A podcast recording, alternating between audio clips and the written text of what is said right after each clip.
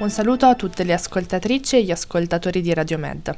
Incominciamo con un approfondimento sulla Germania. Il cancelliere tedesco Olaf Scholz si trova in Nigeria nell'ambito di una visita di tre giorni nell'Africa occidentale. Parte della sua missione è concordare una partnership energetica per diversificare le fonti energetiche della Germania. Scholz ha però chiesto una collaborazione più stretta con la Nigeria anche per quanto riguarda la gestione dell'emigrazione, compreso il rimpatrio dei nigeriani che non hanno il diritto di soggiornare in Germania. Il cancelliere tedesco ha proposto di espandere i centri di immigrazione in Nigeria per sostenere i migranti rimpatriati dalla Germania. I centri potrebbero essere utilizzati pure per consigliare i lavoratori qualificati a stabilirsi in Germania. Il presidente nigeriano Bola Tinubu si è detto favorevole al rimpatrio dei migranti, purché siano nigeriani. Dimostrarlo potrebbe essere però la parte più difficile del progetto, perché la loro identità non può essere stabilita. Dei quasi 14.000 richiedenti asilo nigeriani obbligati a lasciare la Germania, circa 12.500 possono restare, soprattutto perché non hanno documenti di identità.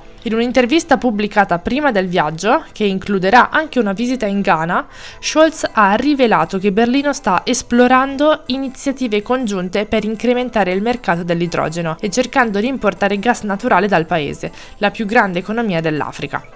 Sebbene la Germania importi già grandi quantità di petrolio greggio dalla Nigeria, non importa gas. La Nigeria è il secondo partner commerciale della Germania nell'Africa subsahariana, con investimenti tedeschi diretti in Nigeria pari a 150 milioni di euro, 158 milioni di dollari nel 2021. La Germania dovrebbe espandere il sostegno all'esercito e alla polizia della Nigeria quando si tratta di combattere i gruppi terroristici islamici come Boko Haram, che opera nella parte parte nord-orientale della Nigeria. Il gruppo estremista compie attacchi sanguinosi contro i civili e ha preso sempre più il controllo in aree di territorio. La Nigeria è emersa come una delle democrazie più stabili dell'Africa occidentale dalla fine della dittatura militare nel 1999.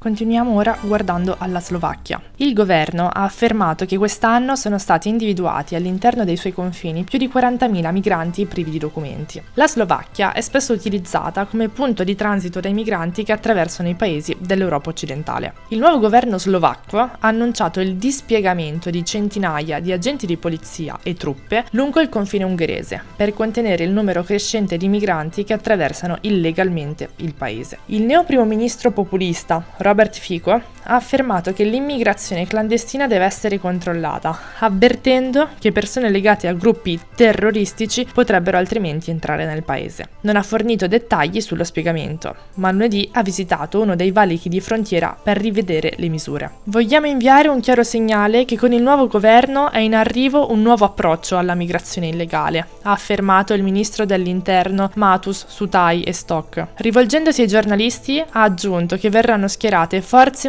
massicce per difendere le zone di confine con l'Ungheria, che non sono punti di passaggio ufficiali. La Slovacchia ha recentemente assistito a un numero crescente di migranti e richiedenti asilo, che la utilizzano come paese di transito per attraversare in gran parte la Serbia attraverso l'Ungheria, in rotta verso i paesi dell'Europa occidentale. Il 5 ottobre il precedente governo slovacco aveva ripreso i controlli casuali alla frontiera con l'Ungheria. La decisione è arrivata dopo che i paesi vicini dell'Unione Europea, Austria, Repubblica Ceca e Polonia hanno reintrodotto i controlli ai confini slovacchi per contenere la migrazione. Ma all'epoca l'ex primo ministro Ludwig Odor criticò i controlli alle frontiere dei paesi vicini, sostenendo invece una soluzione a livello europeo al problema dell'immigrazione. I quattro paesi fanno tutti parte della zona Schengen, senza visto dell'Unione Europea. Il ministro dell'Interno afferma che Bratislava ha registrato quest'anno, fino al 1 ottobre, quasi 40.000 migranti. Si tratta di 11 volte di più del numero registrato